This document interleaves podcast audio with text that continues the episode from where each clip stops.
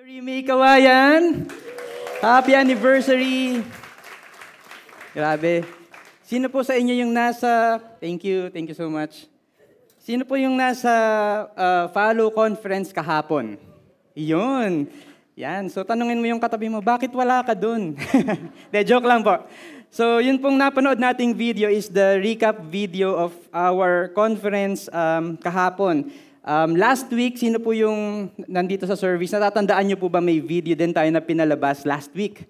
That was the recap video naman of our Camp Kawayan. So, uh, ginagawa po natin yung mga events na yon in celebration of our 10th year anniversary. So, dalawang magkaibang events, but iisa lang po yung message natin. And that is to, to follow. To follow sino?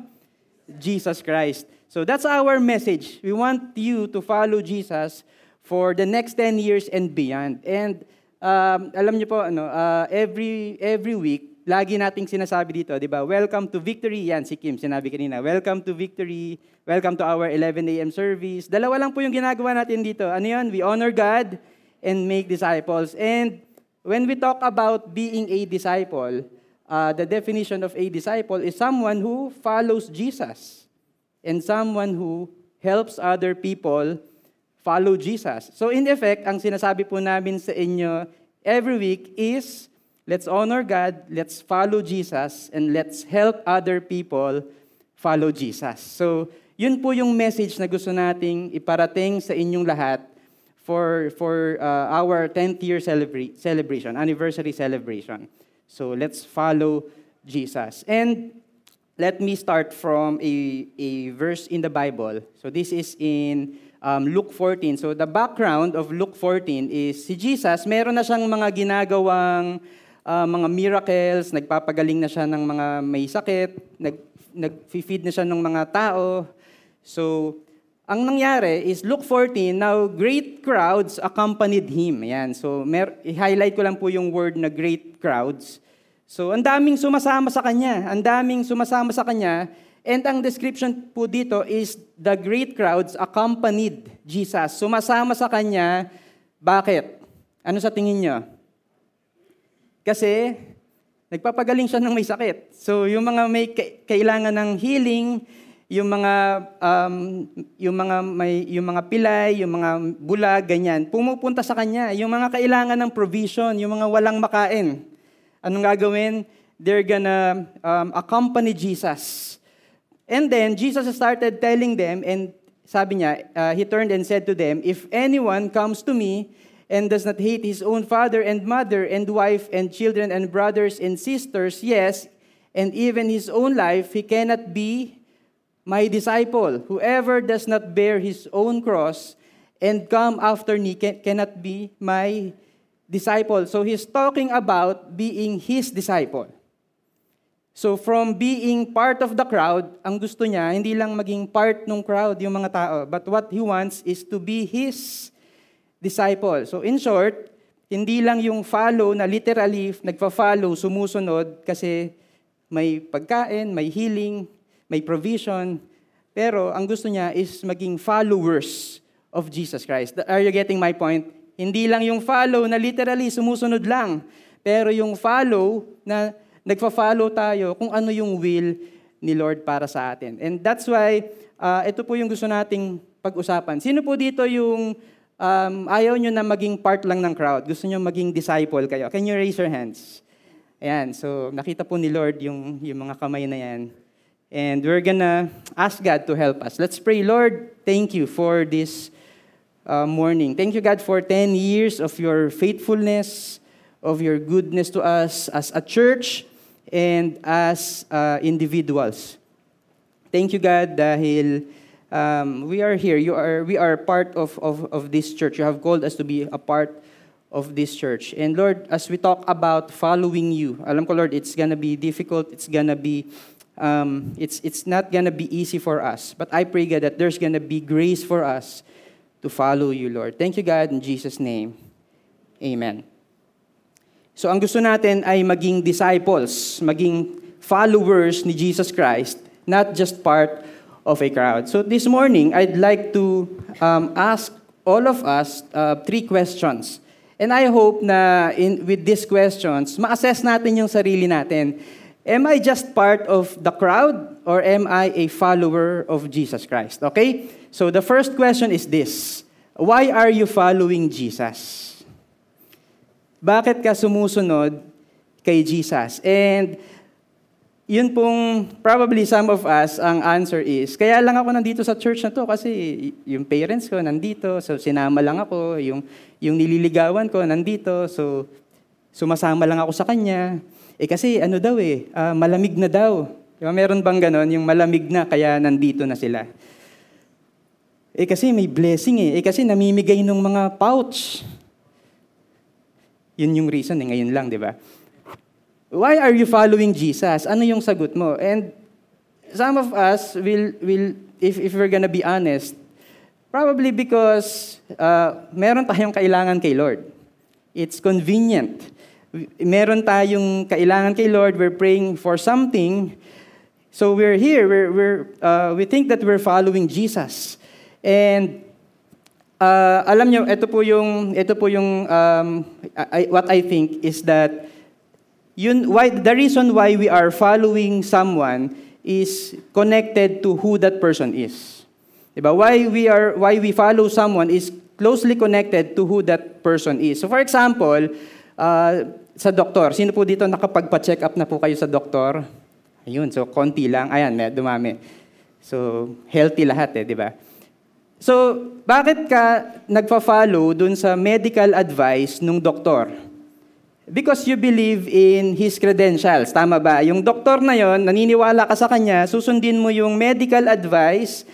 Bakit? Kasi graduate siya ng medicine, nakapasa siya ng board exam, um, meron siyang experience for the longest time. He has been treating uh, people.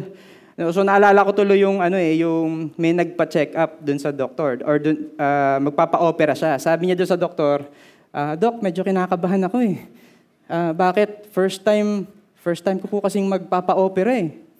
Sabi nung doktor, okay lang yan. First time ko lang din naman mag-opera, di ba? So, you know, we, confident tayo na magpa-opera, na magpa-check up, mag-follow sa isang medical advice Because we know the credentials, we trust the person. Are you getting my point? Connected po yun, yung, yung um, connected yung who that person is, kung bakit natin siya sinusunod. Kaya nga, kapag ka may mga graduation, kapag ka may mga talk, ano yung ginagawa nung, um, nung host bago magsalita yung, yung um, invited speaker, ipapakilala muna niya. 'Di ba? This person is has been the CEO of this company for 20 years. Dati tatlo lang yung yung employees niya, ngayon 3,000 na. Wow, 'di ba? Parang parang sinas ganun, ganun yung the way we introduce because he's building the credentials of that speaker so that people will follow him. So ang question, bakit ka nagfa-follow kay Jesus? Is it because of who he is? Or is it because of what you're gonna get from Him? And every, naalala ko po na for, for ngayon, uh, naka-series break tayo, we're talking about follow. Pero we are in, uh, in, the, in our Christmas series, uh, Unwrapping the Present. Di ba, dun sa Unwrapping the Present, ang the, the, the present that we are unwrapping, the best present ever is Jesus Christ, and we are uh, as we unwrap Him, we are talking about who He is. Tama? Nalala niyo po ba, week one, we talked about Jesus is our logos. Is our logos. Is the reason why we are living. Last week, we talked about Jesus, the Lamb of God. So, tama po ba? Sino yung nandito last week? We talked about Jesus, the Lamb of God. And uh, la- next week, we're gonna be talking about Jesus, the Messiah. Pero actually for the for the whole year, we have been talking about who Jesus is. Sino po yung nandito na nung January pa lang? January pa lang, we have already been talking about Jesus being the the vine and we are the the branches. That's why we abide in him. We have been talking about Jesus our cornerstone.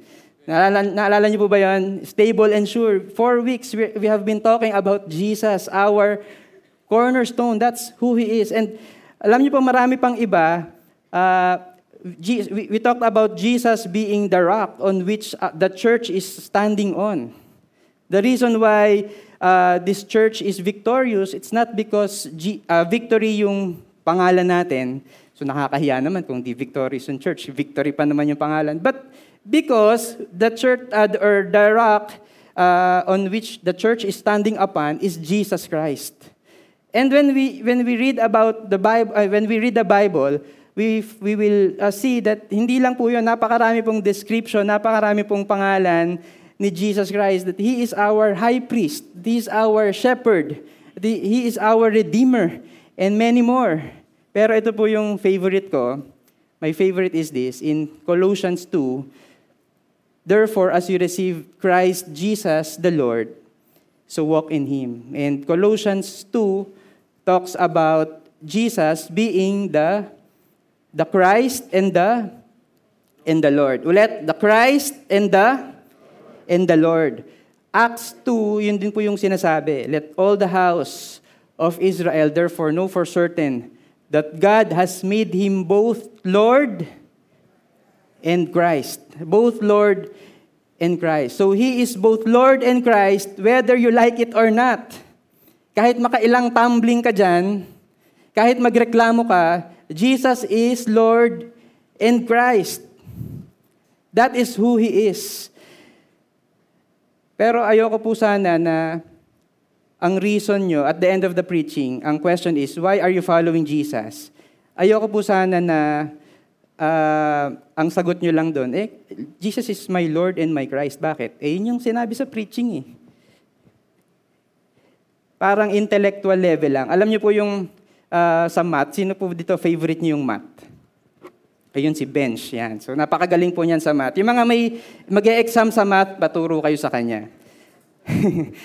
um, yun pong math, uh, ako po, ako po nung college, marami po akong mga math, math subjects because uh, physics po yung, yung course ko.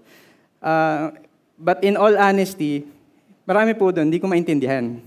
Yung mga calculus, di ba? Parang ano ba to? Ano ba yung calculus? Yung mga differential. Uh, tapos may 3D pa. Tapos kinumbine pa sa trigonometry. And the professor, so no offense po dun sa mga math majors, ano. Uh, mamaya babawi ako. uh, ang dami, mga, mga trigonometry, mga, mga differential equations, ganyan, calculus, tapos magkasama pa yon tapos may 1D, may 2D, may 3D. Ang dami po doon, hindi ko talaga maintindihan. Pero may exam, so anong gagawin ko? Mag-aaral ako, magre-review ako. So kapag malapit na yung exam, pag-aaralan ko siya, okay, alam ko siya isolve. Pero after the exam, kalimutan ko na. Sino po nakaka-relate? Meron ba? Ayan, di ba marami? Di ba? So, minsan ganun lang tayo, intellectual level.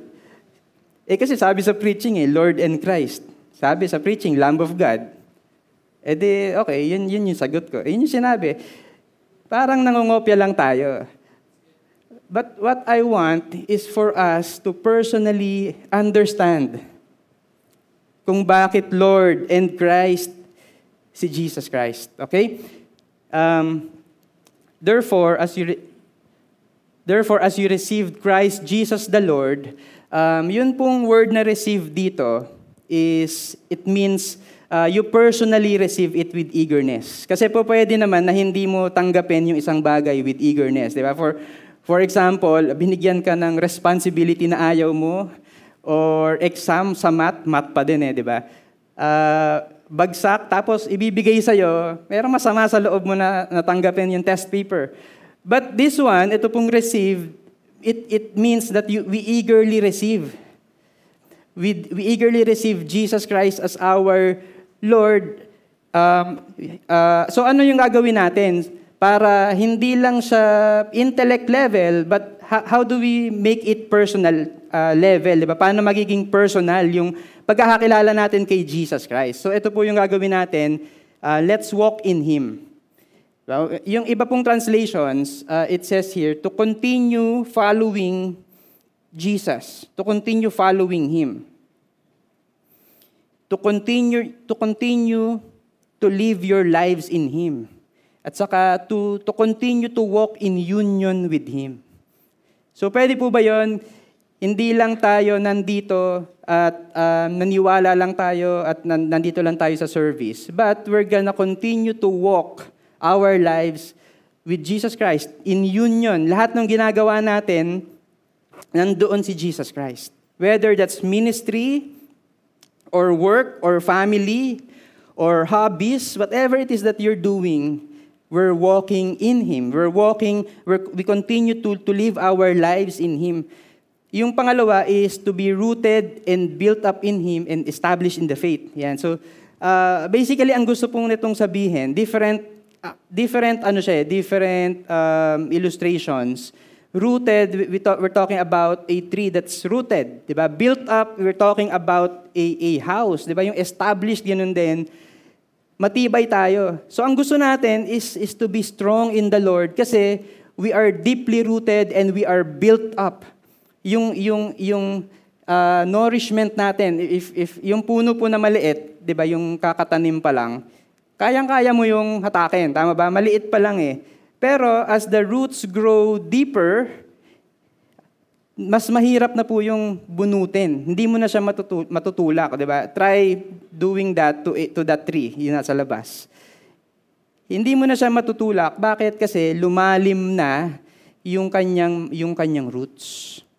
And it's getting more and more nutrition from the soil. So yun po yung gusto nating mangyari sa buhay natin, that we're gonna be rooted and built up and established in the faith. So lalalim tayo sa Kanya, sa faith natin kay Lord. Uh, let's also abound in thanksgiving. Uh, the reason why we, we always complain is it's because we're not grateful, we're not thankful. Di ba parang la, lagi yun eh, parang uh, alam ko po hindi kayo to. Di ba, yung uh, dati nagrereklamo tayo kasi mainit. Ayan, tapos ngayon malamig, nagrereklamo pa rin. Meron, hindi po kayo yun. Hindi po kayo nagrereklamo na yun. Iba po yun, nasa, nasa 9 a.m. yun. Saka sa 4 p.m. But Thanksgiving, di ba? I hope na we will be thankful to God because, why? Sa totoo lang, we, we don't deserve any blessing from the Lord. We were enemies of God. Kaaway ka ni Lord. Alam mo ba yon? Kaaway ka ni Lord. encourage mo nga yung katabi mo, sabihin mo, kaaway ka ni Lord. Kaaway ka ni Lord, pero because of what Jesus did for us, we are now considered children of God. We have been adopted into His family. Magpasalamat ka kay Lord. Magpasalamat ka kay Lord. Let's abound in thanksgiving. Ang ganda po nung word na yun, eh, abound. It's full. Di ba? We're abounding in thanksgiving. Kasi sa totoo lang, There's a lot of things to be grateful to God for. Let's count our blessings, di ba? Name them one by one. Let's abound in thanksgiving. And uh, the next is that, see to it that no one takes you captive by philosophy and empty deceit, because uh, according to human tradition, according to the elemental spirits of the world, and not according to Christ. Mag-ingat po tayo kung ano yung mga uh, kung sino yung mga fina-follow natin. Sabi ko po kanina, why we follow someone is uh, closely connected to who that person is. Pero ang reality po ngayon, it's is so easy to follow someone kahit na hindi mo siya kilala personally. Kahit na wala siyang credential. Bakit? Because of social media, it's easy to subscribe and to follow, to like. And Um, sino po dito, ano, yung nanonood po kayo ng, uh, mahilig po kayong manood ng mga reels, ng YouTube shorts, or ng YouTube videos. Um, meron, case in point, sino po dito may fina-follow na, ano, na mga vlogger na nagluluto? Ayan, di ba? Kahit na hindi nyo pa natikman yung luto niya, fina-follow nyo. At naniniwala kayo sa dun sa um, ginagawa niya, dun sa recipe niya. Or hindi mo pa naman nakikita yung bahay niya, pero pag pinapanood mo yung vlogs about uh, paano ayusin yung bahay, naniniwala ka sa kanya, di ba? Hindi ka pa naman nakakapagpatayo ng bahay sa kanya eh. Pero it's easy to follow. And grabe naman, recipe lang, ayaw pang pagbigyan, di ba? Parang Na, gusto ko lang namang matutong mag, magluto, gusto ko lang namang uh, maging maayos yung bahay ko. And okay po, sige po, um, let's do that. Kung meron ka pong kailangan na, na recipe, then go ahead and watch that.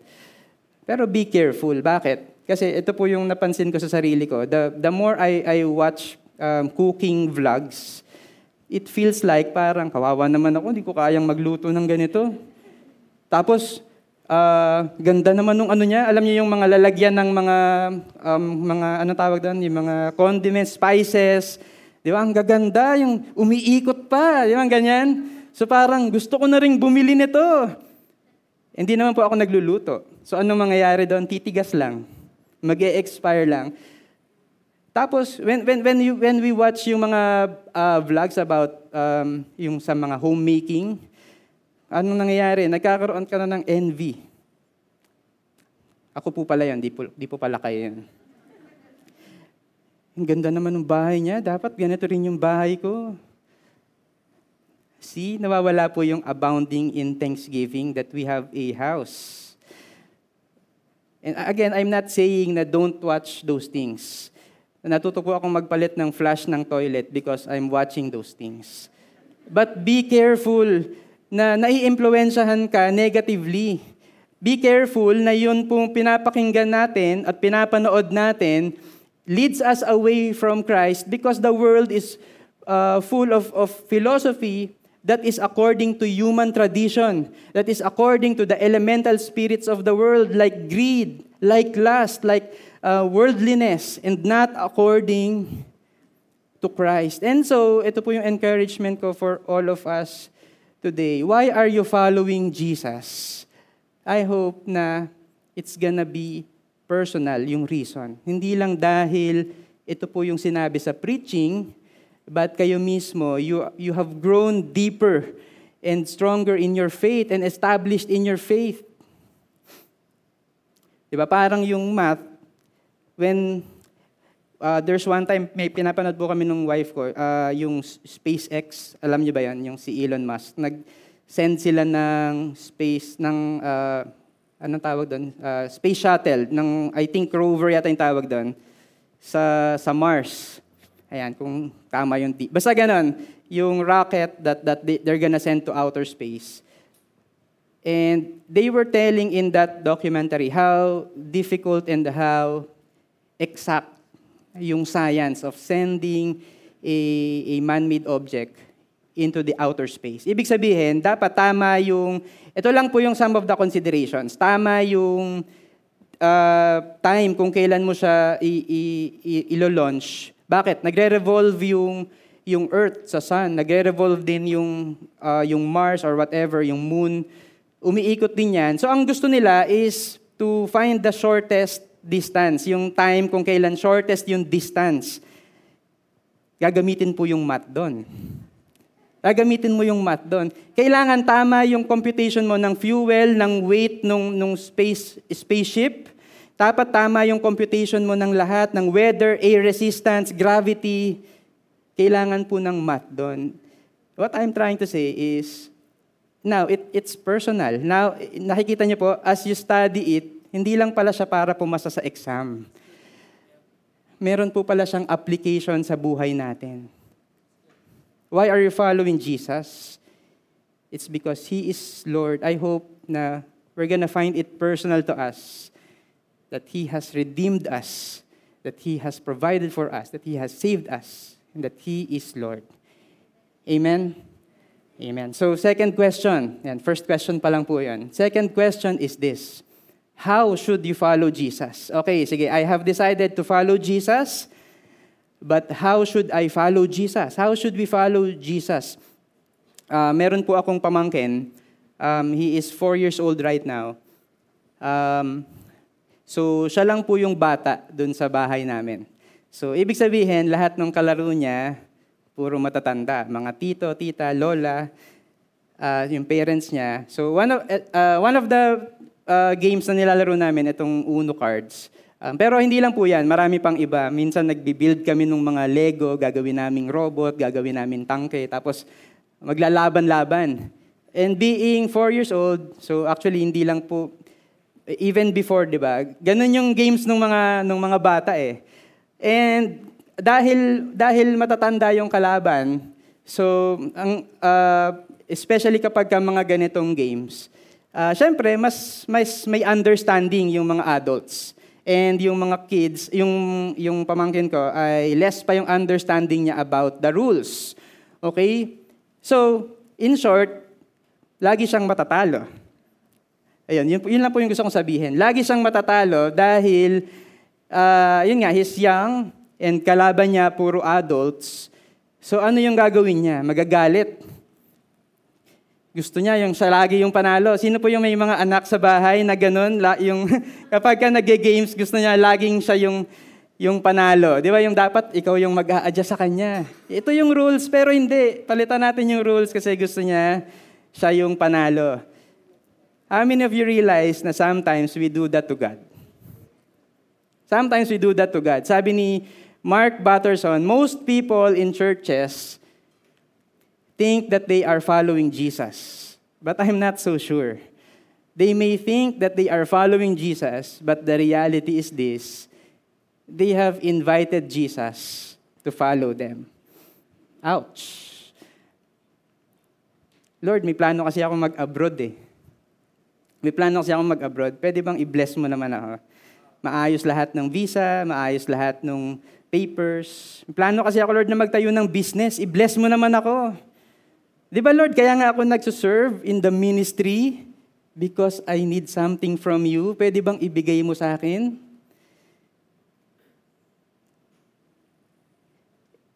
Minsan ganun po tayo mag- mag-pray. Minsan ganun po yung attitude natin we think that we're following Jesus, but the reality is we're telling Jesus to follow us. Ang hirap. Ang hirap. But ito po yung sabi sa Bible, Matthew 16, then Jesus told his, his disciples, if anyone would come after me, ano yung gagawin natin? Let him deny himself and take up his cross and follow Him. So, how do we follow Jesus? By doing this, by paying the cost. Because there is a cost to following Jesus. And I've looked in the I've looked in the Bible um, several ano, instances um, na meron po talagang price to pay when whenever we follow Jesus. So hindi po lahat ito um, just a few uh, verses, stories in the Bible. The first one is in Matthew 4, and he said to them, Follow me, and I will make you fishers of men. So Jesus was talking to Peter and to Andrew, the first um, disciples.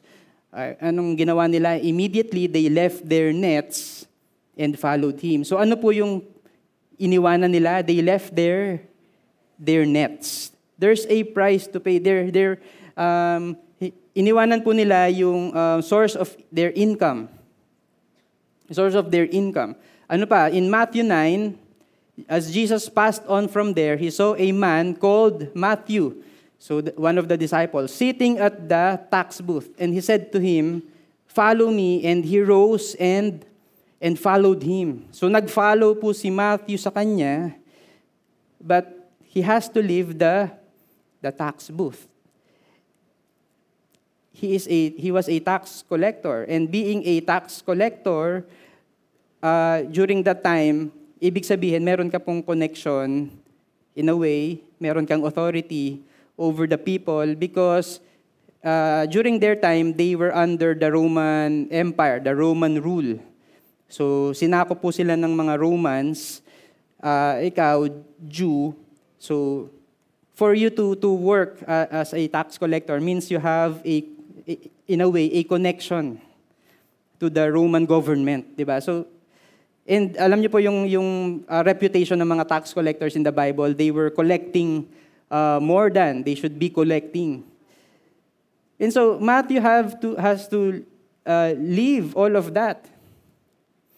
The, the rich young man in Mark 10, ito, ito naman po yung example ng hindi nag-follow kay Jesus. Kasi sabi ng rich young man, what must I do to inherit eternal life? Sabi ni Jesus, i-follow mo yung commandments, di ba? Iginagawa ko na lahat yun eh, sabi nung man. But Jesus, ito, in verse 21, and Jesus looking at him, loved him, and said to him, You lack one thing. Go sell all that you have and give to the poor, and you will have treasure in heaven, and come, follow me. So ano po yung kailangang iwanan ng rich young man? His possessions, all that he has, before he follows Jesus. So there's a price to pay, there's a cost to pay in following Jesus. Um, sino po dito feeling nyo mahirap tong pinipreach na to? Isa lang. Ah. It's difficult. To be honest, it's difficult. But ito po yung sabi sa Bible in Galatians 2:20. The Bible says, I have been crucified with Christ. Kasali po sa iku-crucify, kinrucify kay Christ is our selfish nature. So, ang, ang totoo po niyan, mahirap. And we have to admit na, na it's really difficult to follow Christ apart from the grace of God. Apart from the grace of God, we cannot follow Jesus. Kasi sino yung susundin natin? Sarili natin. And so we need the grace of God. The Bible says, I have been crucified with Christ. Yung sinful nature natin, yung selfishness, yung pride, yung insecurities natin, we have to crucify all of those things with Christ. And guess what? As we crucify those things with Christ, the Bible says that it is no longer I who live, but Christ who lives in me. Following Jesus Christ is not easy. Pero meron pong grace si God for us to follow Him. Are you getting my point? Kailangan po natin yung Holy Spirit to help us as, as we follow Jesus Christ, to remind us, Holy Spirit, will you remind me if, if the things that I'm doing are already offensive to you, will you remind me to stop this? Holy Spirit, will you tell me, will you remind me to do this, to pick up my cross and follow you? whatever the cost is. And Lord, will you give me the strength? Will you give me the grace to follow you? Because on my own, I cannot do it. And the life, the Bible says, and the life I now live in the flesh, I live by faith. That's, that's how we're going to live. We, were, we are to live by faith in the Son of God who loved me and gave himself up for, for me. We can't do it alone. We need the grace of God. In fact, one of the manifestations of the grace of God is the church. Diba? Kaya nga namin sa inyo sinasabi lagi, to join a victory group every week. Why? Because we need to encourage one another. If it becomes difficult to follow Christ, if it becomes impossible for you to follow Christ, Lord, parang hindi ko na yata kaya. Guess what? There's the church. You can tell that to your victory group, to, uh, to a friend in, in, in the church. Can you pray for me? Can you encourage me? Kasi ang hirap eh. Hirapan na ako, pero can you encourage me? Pwede bang mag-pray tayo parehas? Pwede bang magkaroon tayo ng accountability?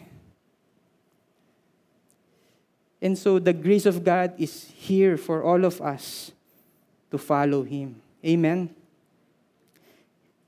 Um, third question I want to, to answer, as I call the, the music team, the, the keyboardist is, is it worth following Jesus?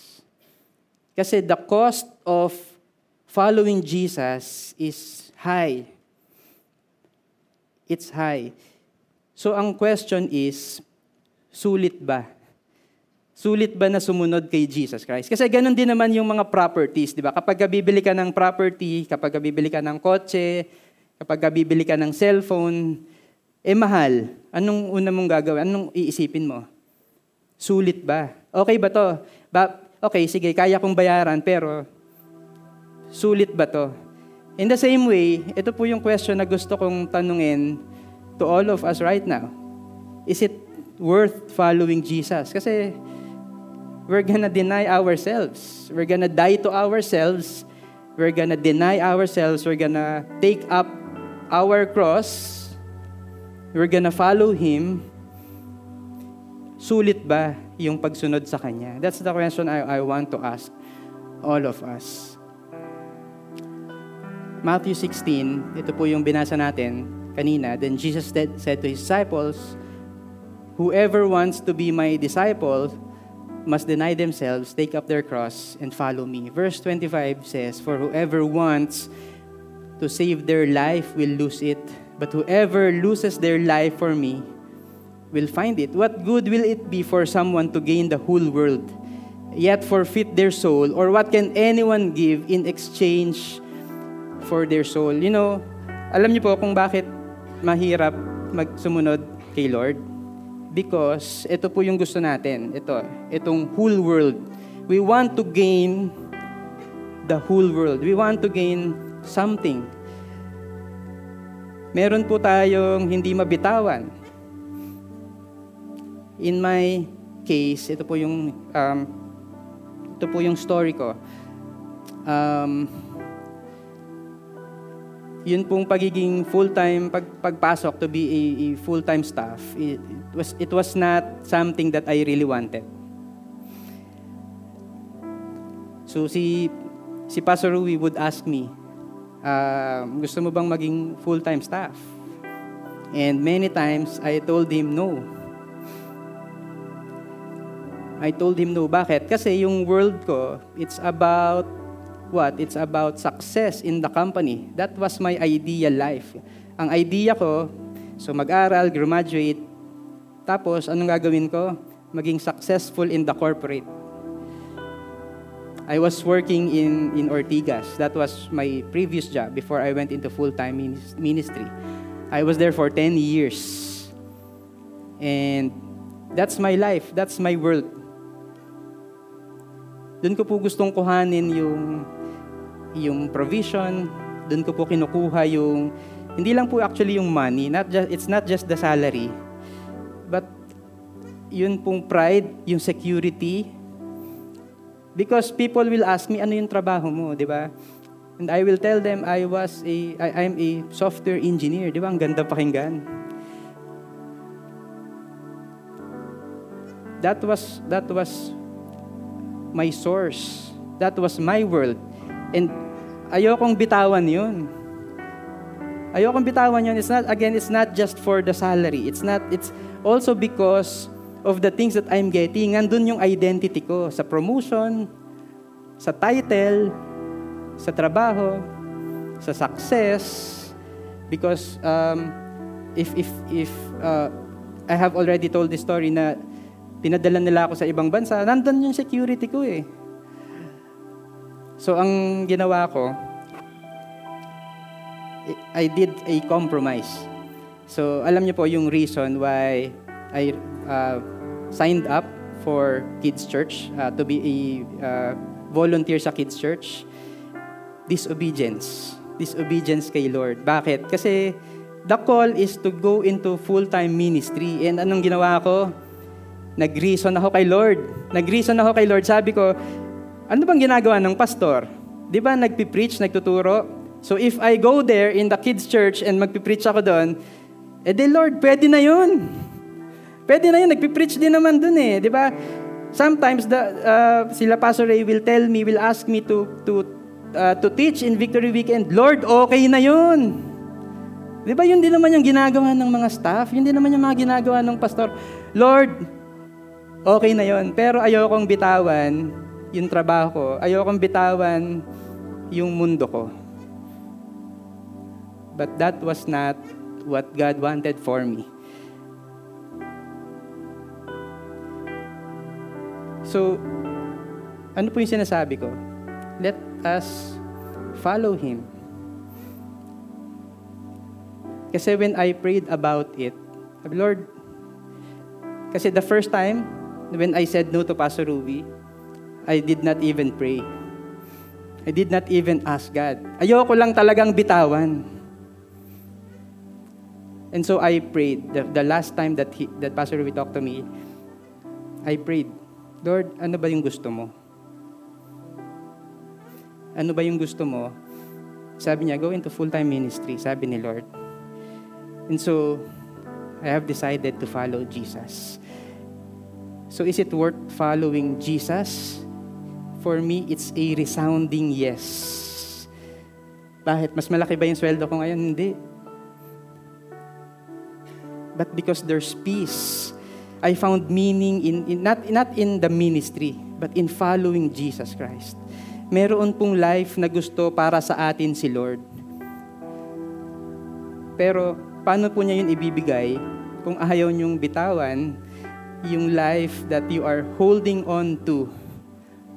Ayaw niyong ipalit dun sa life na binibigay sa inyo ni Lord. And alam niyo po yung pamangkin ko, uh, there's this one time, we were playing again yung, yung Uno cards.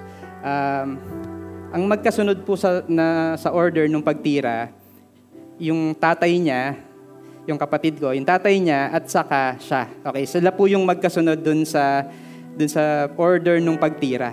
And so, um, dahil 4 years old pa lang siya, medyo nalilito siya dun sa mga rules. Pero kinokorek namin siya. Oh, hindi ganyan yung rules ito yung rules, ito yung susundin mo. And He will follow. He will follow the rules. And then, uh, dumating po dun sa point, na alam niyo po ba yung Uno cards? Di ba, the goal is for you to finish, uh, to, parang ikaw yung pinakauna na makaubos ng cards. So, is, ang, in short, ang nangyari po is, isa na lang yung natitira dun sa kanya, dun sa pamangkin ko, isang card na lang, ititiran na lang niya, isa na lang. And guess what? yun pong tatay niya, alam niya kung ano yung card nung, nung pamangkin ko. So what he did was, tumira po siya ng card na sinet up po niya yung pamangkin ko para siya yung mananalo. Sinet up niya. So anong ginawa niya? Pagtira niya, oh ayan na, kaya mo nang tapusin. So tinira niya. And we were all celebrating. Bakit? Kasi nanalo yung, nanalo yung pamangkin ko. Alam niyo po ba, sineset up kayo ni Jesus to have a life that you that you, that you, you're gonna enjoy? Just like yung pamangkin ko, his father set him up for victory. Pero hindi sa paraan ng pandadaya.